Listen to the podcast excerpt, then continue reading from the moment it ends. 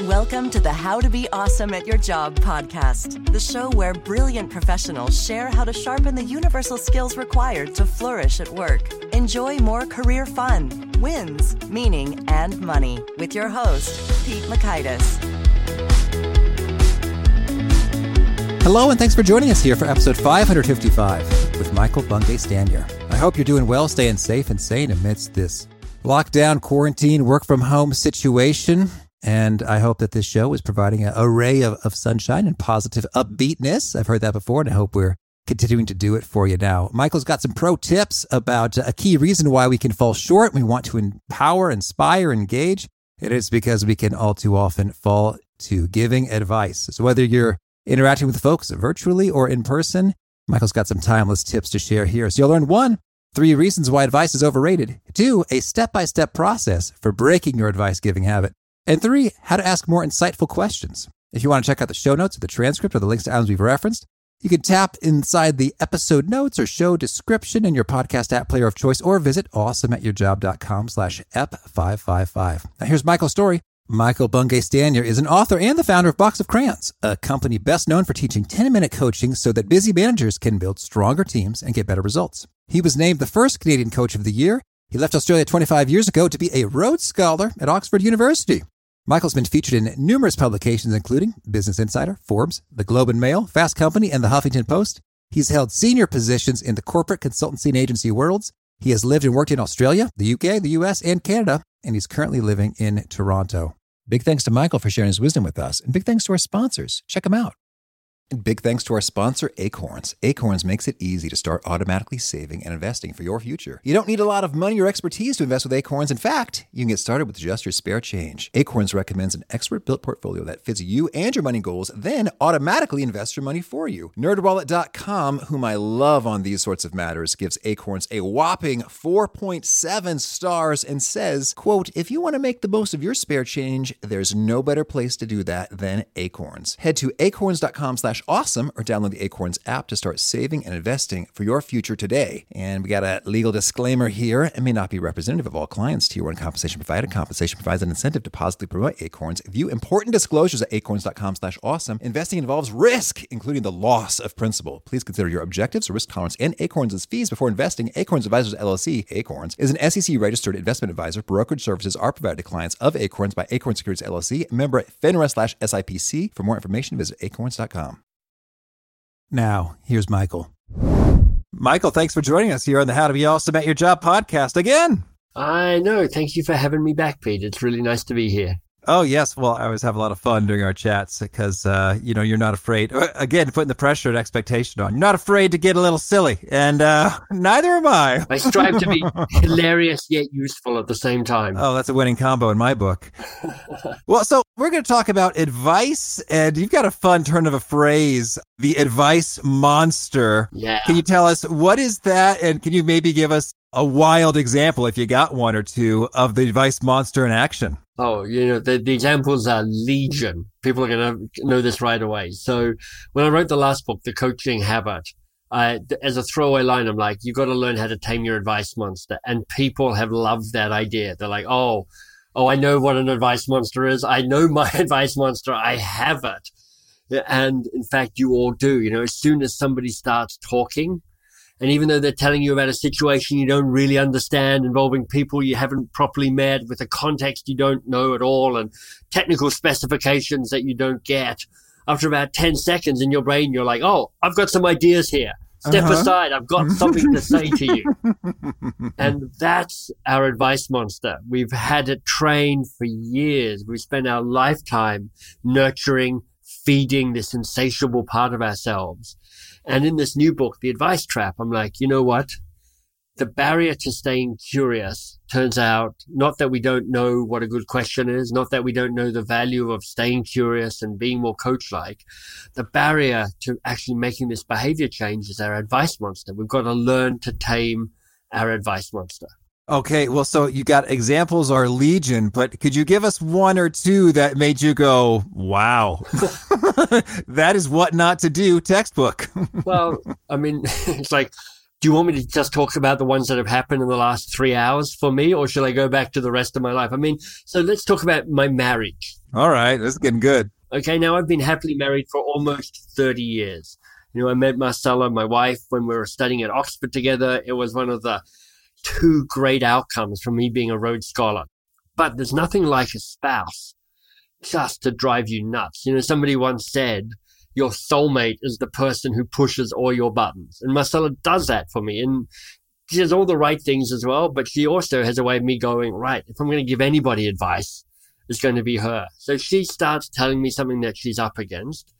And I'm like, okay, just, just, let, just stop talking. I, I, let me tell you what to do. And if any of your listeners are, are married or in a longer term relationship, or you've been in a relationship, or maybe you have kids, or maybe you have parents, you will recognize that need to kind of go, okay, with this person I'm close to, with this person that I love, this person I actually like and I want to support, part of what I, I default to is this let me rush in and try and fix it and solve it for you. Mm-hmm. Okay, understood. So that's sort of the impulse, the inclination there. Let me fix this and solve this for you. Mm-hmm. And so I could see that, you know, hey, that's not sort of fun on the receiving end frequently. But could you make the fuller case for, you know, how that's really problematic and just what could be at stake if we let our advice monster, you know, roam wild? Yeah, you know, advice is overrated for three reasons. I mean, the first thing to say, Peter, is look, don't think that I'm saying never give advice because, you know, that's obviously ridiculous. I mean, the podcast is actually this moment of advice giving. So it would be ridiculous to say never give advice. The problem isn't with advice. The problem is when giving advice becomes your default response. And, you know, we have this ingrained way of behavior. And it turns out that advice kind of goes bad in three ways. So here are the three ways. Number one, you're often trying to solve the wrong problem right? We get seduced into thinking this all the time that we believe that the first challenge that shows up is the real challenge. And it almost never is. It's their best guess. It's their stab in the dark. It's an early hypothesis, but almost never is the first challenge the real challenge. But let's just mm-hmm. say, for the sake of argument, that actually you are working on the real problem, the real issue that needs to be fixed. Here's the second issue with advice. Your advice is not nearly as good as you think it is. now, there's all these cognitive biases that are wiring us to make us believe that we're smarter, wiser, more able, more insightful than we actually are. And so often our advice is just our projection around this is what I did once or what I thought of once. This should work for you as well. So there's your second issue, which is not only is are you often solving the wrong problem, but secondly, even if you're solving the right problem, the advice you're offering up isn't nearly as good as you think it is. Mm-hmm. But let's just say, for the sake of argument, that not only do you have the right challenge to hand, but you have this awesome piece of advice. I mean, it's brilliant. It's gold dust. It's pearls of wisdom. You're like, this is amazing. The third challenge with advice is, is this the right form of leadership? Is this the right way of showing up and supporting the person you're in conversation with right now? Because there's a deep insight to say that the idea, the solution, the, the, the advice that a person gives themselves is a much more powerful intervention than the advice that you give them even if their idea isn't quite as good as your idea, and you know our cognitive biases will have us believe that that's almost always the case. But there's something really powerful as a leader, and by a leader, it doesn't mean if you're actually literally managing a team or if you just interact with other human beings.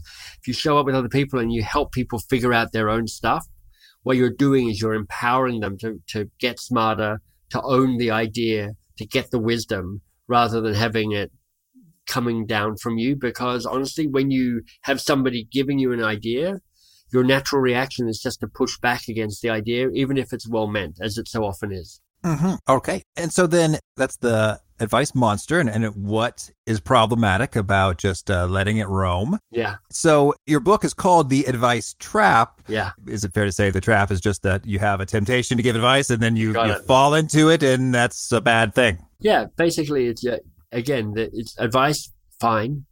The default response to going, look, my job here is to give advice That's, that's the advice trap and just seduced into thinking that that's your role. And in fact, it goes a little deeper than that. So let's, let's double click on this whole advice monster thing.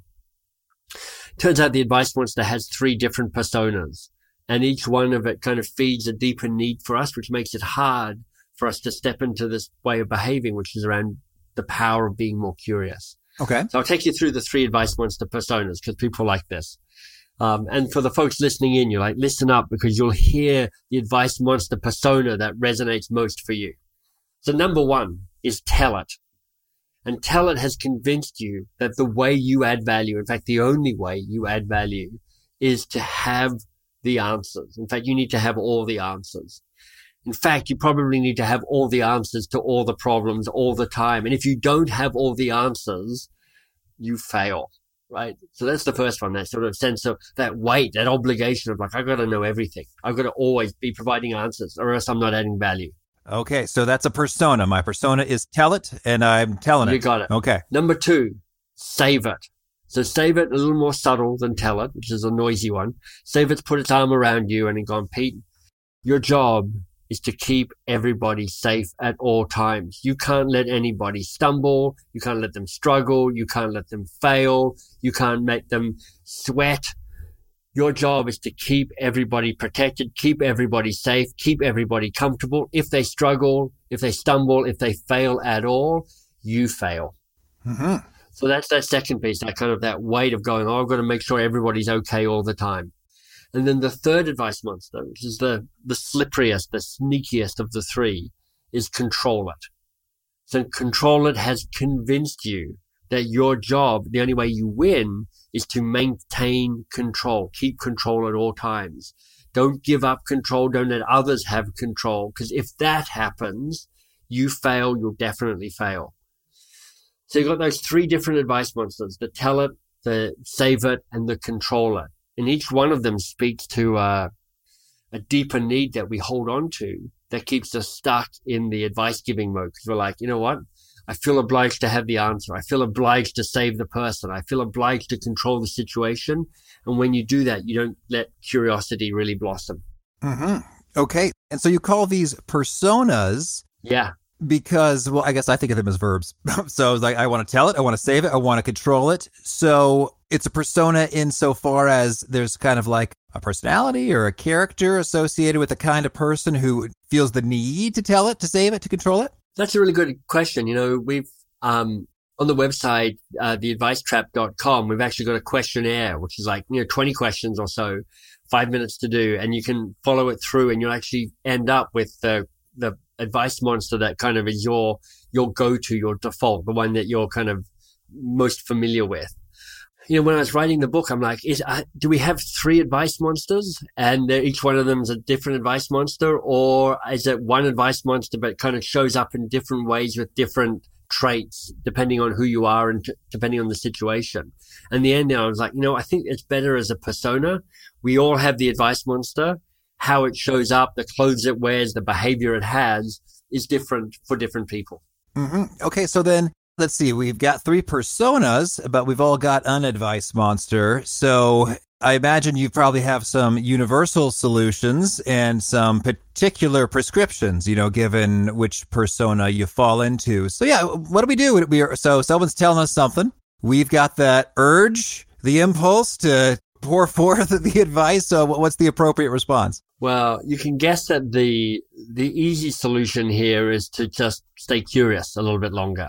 You know, because curiosity is the light that holds back the holds back the advice monster. I mean, questions are the kindling of curiosity. So the easy, fast answer for people is go, look, just, just ask some good questions. Stay curious a little bit longer.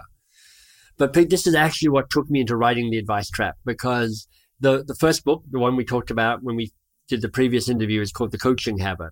And the coaching habit is like, here we go. Mm-hmm. I'm trying to unweird coaching for you. I'm trying to make curiosity feel like a useful everyday skill. Seven good questions can take you a long way down the path. And we've had a lot of people go, these questions are fantastic. I've started using them with my, my spouse, with my kids, with the people I work with, with the team that I lead, and things are getting better. And I'm like, I love that. There's also a lot of people out there who go, you know, Michael, I like your questions. I like your book. I like the podcast you did Pete. It's all great. And I'm finding it really hard to change my behavior. I'm finding it really hard to shift from being advice driven to being curiosity led. And so there's a kind of a deeper piece of work that's required. Um, in the book, this is kind of the opening part of the book. I talk about this difference between easy change and hard change. We are all good at easy change. That's why it's called easy change. And the metaphor I'd give you, it's like, it's a little bit like downloading an app on your phone. It's adding a little bit of knowledge to the current version of you. So easy change anytime you get a new phone or walk into a new hotel room like I'm in at the moment or show up in a new place.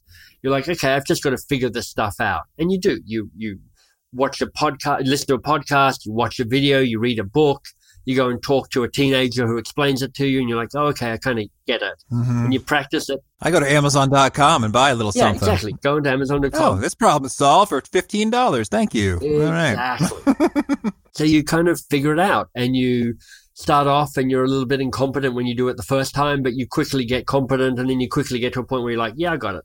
I'm fine with it. So that's easy change. No problem with that. Hard change, obviously, is trickier, harder, slipperier. And we all know this because we've all tried to take on something where you're like, this should be relatively straightforward. And for some reason, it's really difficult. For some reason, it just seems to be elusive for you. You keep trying, you keep reading more books, you listen to more podcasts, you watch more videos, you buy some more stuff from Amazon, and it just isn't enough to help you crack this dilemma, this piece around I'm trying to figure out how to do this. If you've ever had a New Year's resolution where you're like, okay, I've made this resolution for the last seven years, but I'm going to make it again this year because damn it, I'm actually going to get it sorted out this time around. Mm-hmm. Well, this is what hard change is. And if easy change is downloading the app on your phone, hard change is when you realize that an app won't do it. You need a new operating system. Mm-hmm.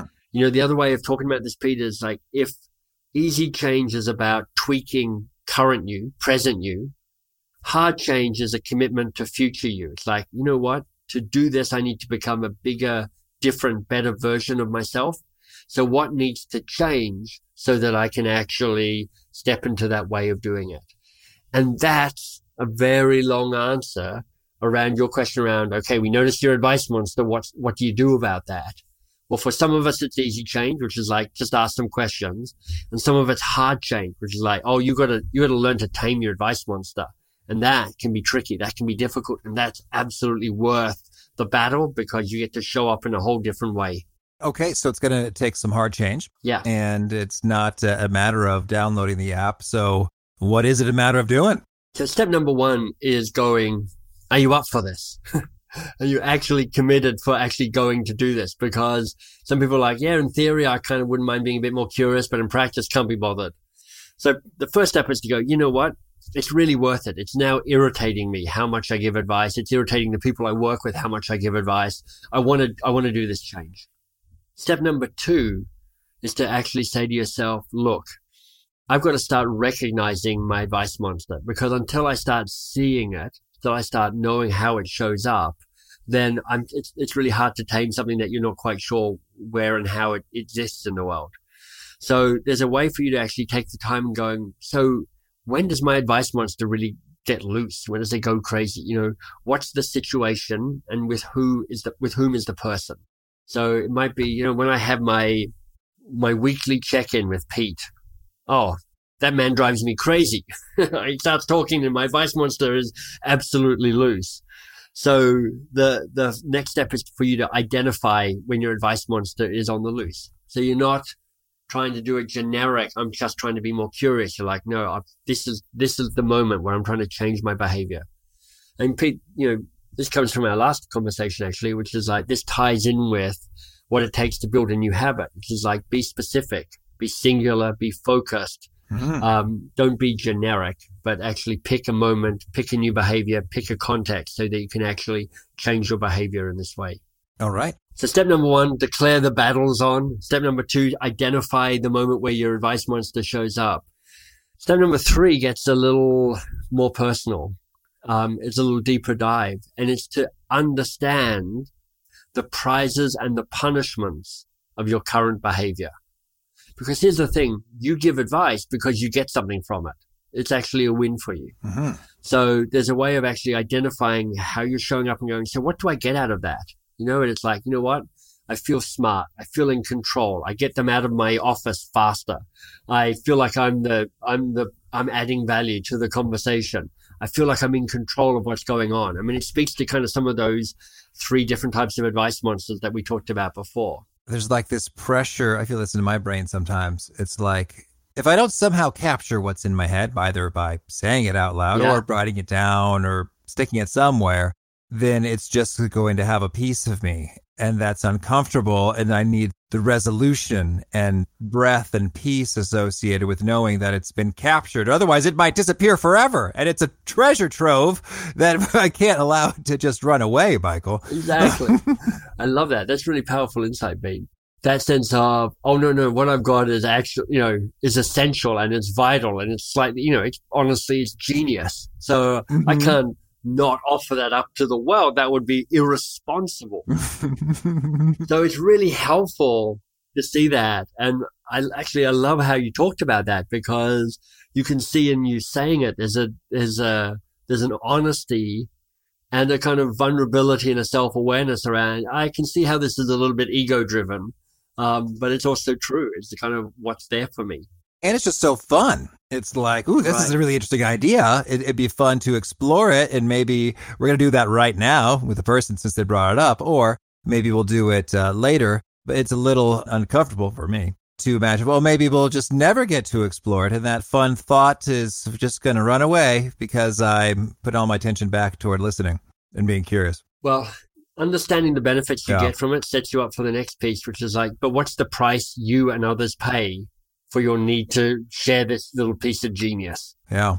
And all parts of the equation kind of can suffer as part of this. You know, you can pay the price of being the person who feels like they have to ha- always have the answer or they always have to have the little genius idea or they've become the bottleneck to the conversation or they've disempowered the other people because they're like, uh, you know what? There's no point in coming to Pete with ideas because he's always got his own little genius idea that he always has to share with us. And he's always going, well, that's kind of the thing we should be doing. Mm-hmm. So there's a way that both you and the other person can, can pay a price around that. Right. And having done that, you're actually at a bit of a crossroads, which is to go, you know what? Do the prizes outweigh the punishments? Or is it vice versa? And until you get to a point where you're like, the, the punishments of my advice monster, the price I pay and the price other people pay are now sufficiently significant enough that they outweigh the more short term. You know, in the book, we call them wins, not wins. That short term, oh, I get to be genius. I get to be smart. I get to have the answers. When, when you see the punishments outweigh the prizes, they're like, okay, I'm up for the, the change here because the current equation isn't working as well as it used to. Mm-hmm. Then you go a little deeper. And I will say, Pete, at theadvicetrap.com, there's actually a way that I, I, a little video of me facilitating people through this process. So if people are going, yeah, I'm kind of following this, but I would like it a bit more, there's a video and there's a worksheet and stuff that people can grab at theadvicetrap.com.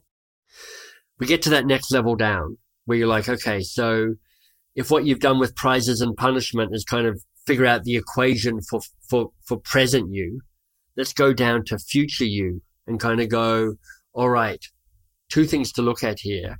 If you were to tame your advice monster, if you were to stay curious a bit longer, what would you be worried about? What would you, what would make you anxious about that? Because you've got to acknowledge this, which is like, and you've kind of talked about it, which is like, mm-hmm. I don't feel like I'm adding value. My, my little bits of genius might never see the, the light of day. And, you know, a little bit of me dies if I don't get to be a genius every time I show up. Um, that other person might struggle. I might lose control of the conversation. I might not get to be the smart person in the room. You get to see all of those kind of anxieties that you have. But then you weigh that against around, but what, what would future you gain from this new way of behaving? What would you, what would you find? It's like, oh, I get to allow other people to be brilliant. I get other people to share their genius with me. And I'm a catalyst and a space for them to be brilliant rather than me to be brilliant. You know, I get to not be a bottleneck. I get to have other people be more confident and more competent and more self-sufficient and more autonomous. So honestly, I work less hard because they're all doing their own stuff without having to come to me for their blessing or the idea or whatever it might be. Mm-hmm. And then when you kind of weigh that up, you're like going, okay, I see the choice now. And it's actually only when you do that deeper work, Peter, that you kind of go, right, now this is setting me up for a place where I can go, it's worth me asking a question because I've actually kind of gone deeper into the kind of the complexity of the behavior change that's required. And you're going, you know what? Now's the time for me to invest in this future you state so that I can have more impact as a human being in the life that I live. Mm-hmm. Well, I really like that process, that framework in terms of. Well, I think you could use that anytime you think about a behavior change or should. Oh, I should right. work out more or I should eat better. It's like, well, maybe. But I think what's probably most appropriate is to, rather than just sort of have a knee jerk reaction and feel guilty for, you know, doing or not doing all the things to really zero in on, all right, well, a true sense of the cost and benefit and opportunity that is uh, awaiting you if you embark upon that kind of a change. And so I think that's super handy. And that a lot of things you think maybe that you should do, you can realize, hey, you know what? Actually, not worth it. Not uh, not worth the cost. Uh, I can just sort of let go of that peacefully, exactly, and move on to something else. At the same time, I mean, let's say maybe you do get that perfect clarity and conviction that yes, right. this is the thing. It needs to happen. I could absolutely see it's worth doing. The benefits massively uh, justify that investment. And nonetheless, you know, much like, uh, you know, diet exercise, temptations arise.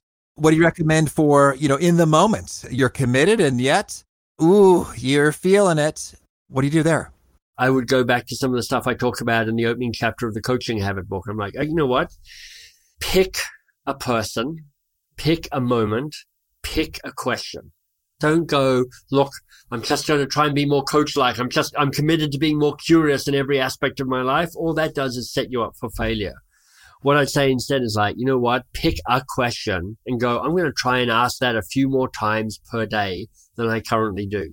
And if you're going to pick one of the seven questions that I talk about in the coaching habit book, I might go for number two, which is the shortest and the most powerful of the seven questions, which is, and what else? And what else? So the acronym of that is AWE. So it's literally an awesome question, which I, I love. And what I've found is that what that question has is a kind of built within it is the insight that the person's first answer is never their only answer and it's rarely their best answer. Mm-hmm.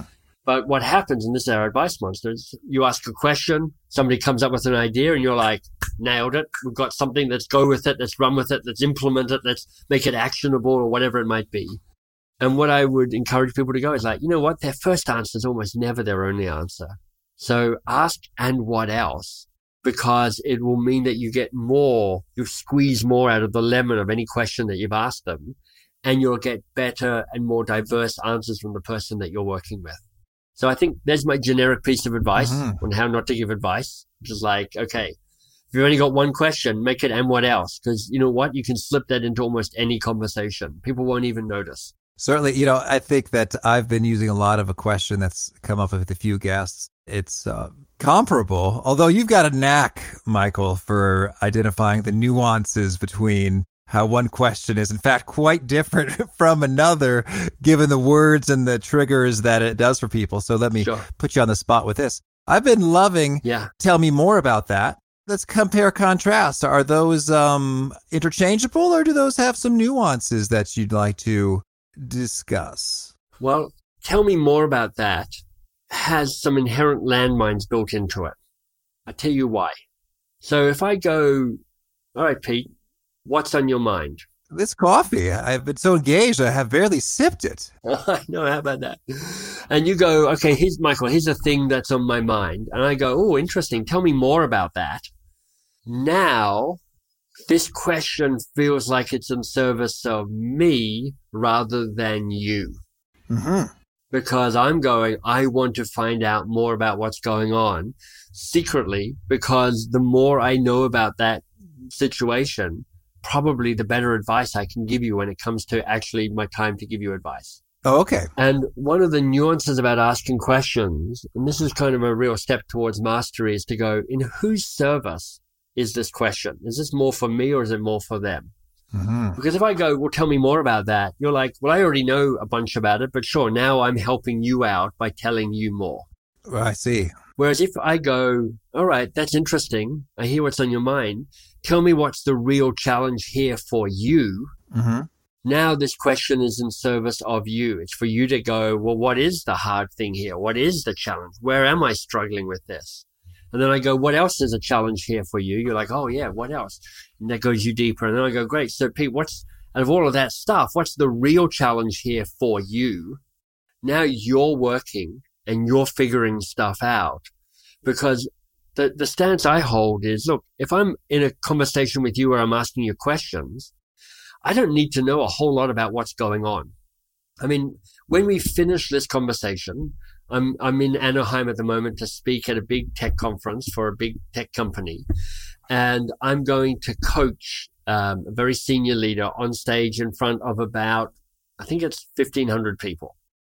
Now, what do I know about the the impossible job of being an executive vice president at one of the top three tech companies in the world?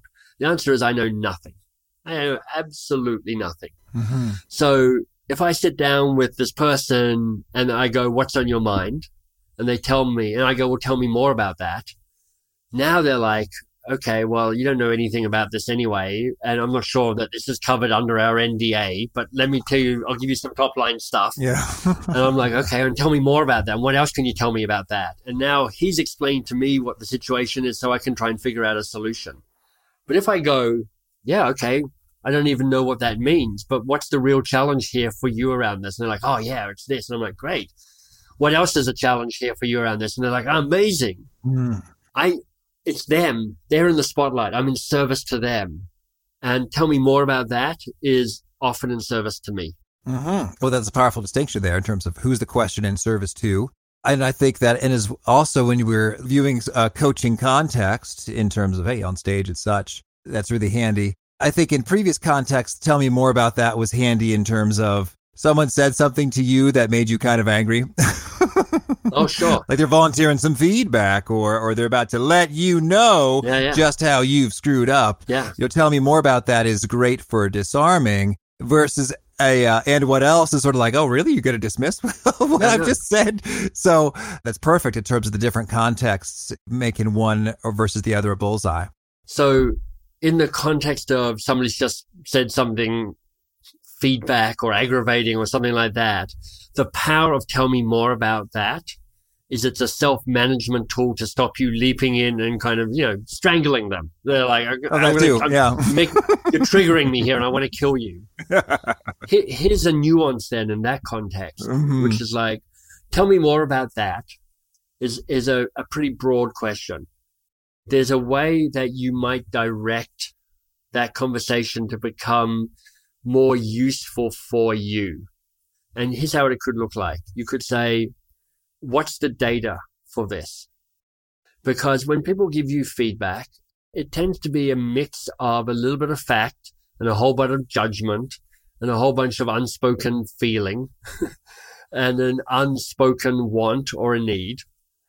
Um, and there's a way that, tell me more about that. You may get a bit more of a repeat of what you've already heard, which is the same kind of mesh, mess of all of that stuff. But you could take it in different ways. You go, okay, I hear there's a bunch, there's something going on here. Tell me what the data is. Tell me what the facts are around this. I'm just curious to know what's making you think that. Mm-hmm. You could say, I hear what's going on just so I'm clear, what do you want here? What do you want from me? What do you want from this conversation? What do you want from this outcome? Because sometimes actually everything they've told you is entirely separate from what they're really trying to get out of this. And knowing what they want is a much more specific and useful question to actually figure out.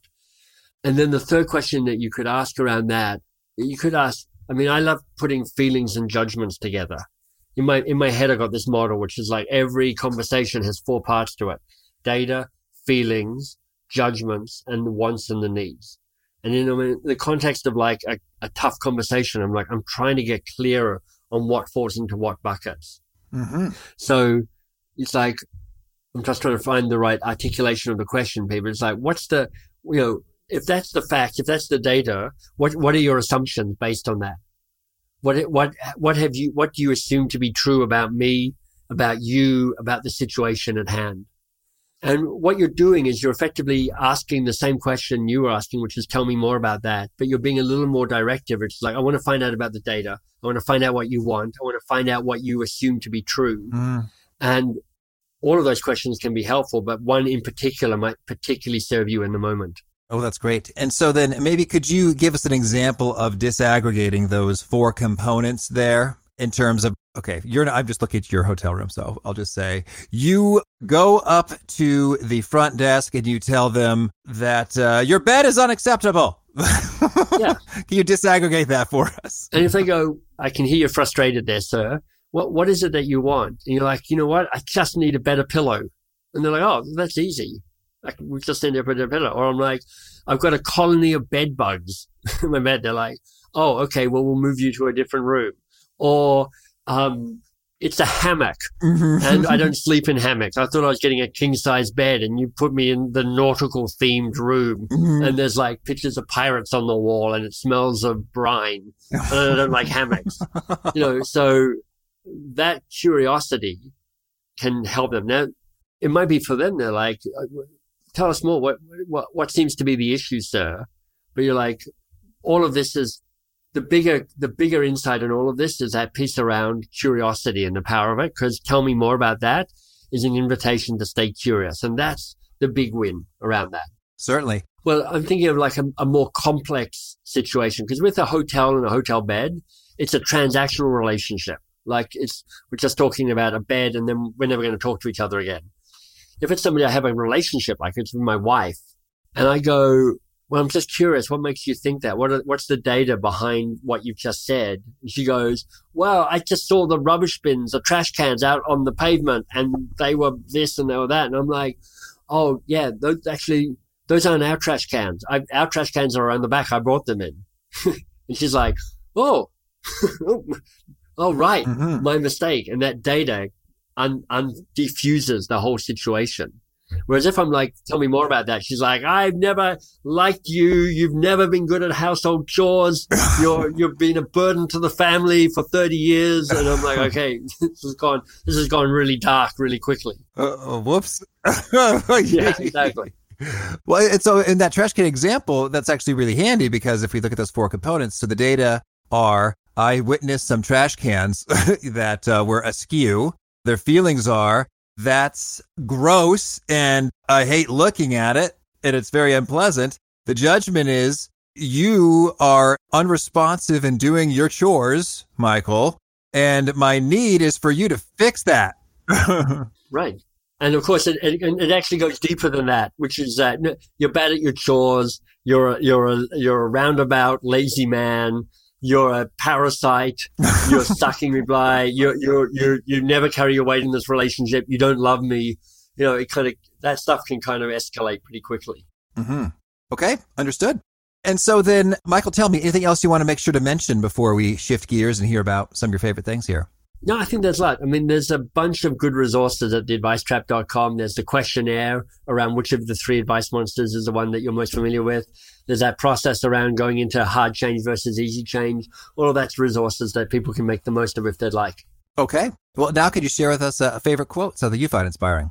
One that I would point to that I'm sitting with at the moment is from Muhammad Ali. And somebody once said this is the shortest poem ever written. And it is me, we. And I love the profundity of that, which is to say we are, we are all connected. You know, there is no, there is no me without the context of us. And what you do here for you is in service to us. And remember that connection. So me, we, Muhammad Ali. Mm-hmm. Okay.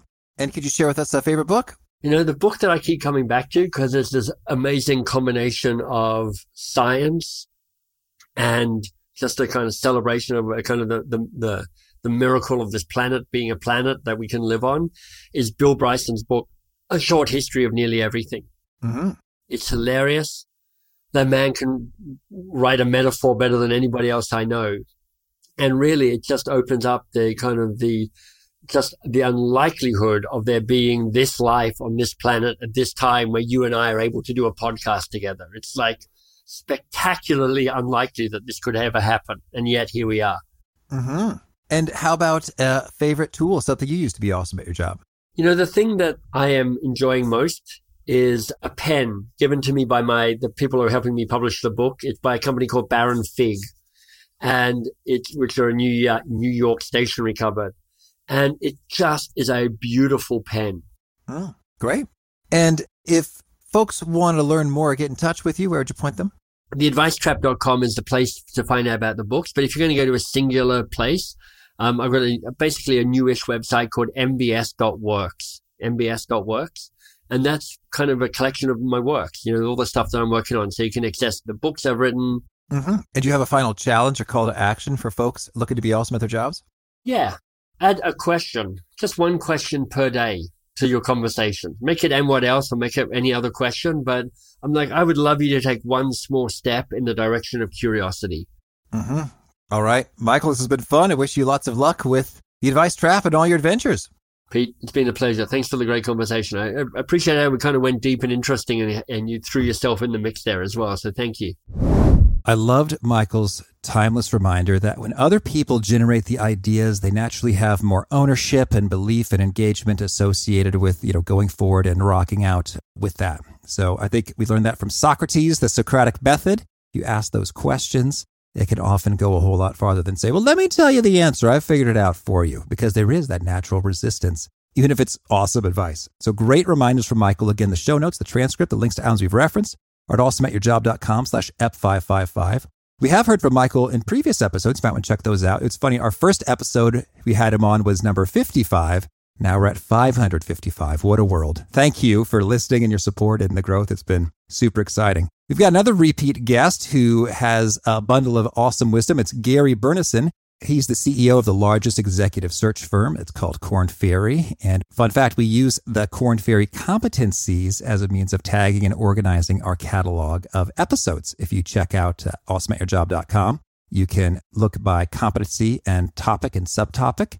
We use their system because it's a pretty good one because there's some smart folks over there. Anyway, he's talking about how to advance your career I hope to catch you there. In peace. Thanks for listening. To get the most out of the show, we recommend two key things. First, check out the extra resources at awesomeatyourjob.com. You can find this episode's transcript and links, as well as the perfect episode for your situation. You can search the full text transcripts of hundreds of episodes or explore episodes tagged by topic and competency covered. Second, subscribe to the podcast and get future episodes automatically. You can subscribe by telling Siri and several other smartphones and speakers, subscribe to the How to Be Awesome at Your Job podcast, or by tapping subscribe in your podcast player of choice. If you'd like some extra help figuring out podcasts and how subscriptions work, visit awesomeatyourjob.com slash subscribe for guidance.